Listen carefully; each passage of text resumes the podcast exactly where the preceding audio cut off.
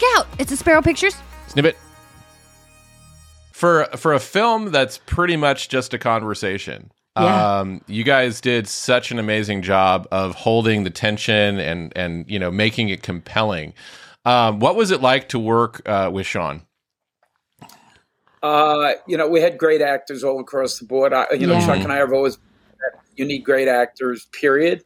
Uh, a lot of people uh, condemn actors or say they're a pain and so on and so forth. But you know what?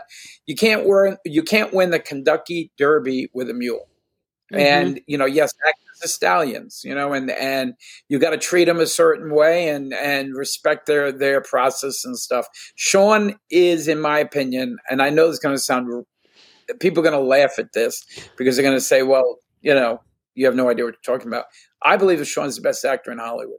Uh, I worked with him 15 years ago on a project, our first little movie that we directed, and he was fantastic, amazing. He knows more about business than anyone I've ever than ever worked with. He is just radically up on everything to do. I mean, he can tell you the distance the camera is from his nose.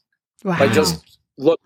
I mean, he just knows everything there is to know, and um, you know, I, I I- I have nothing but great words to say about him.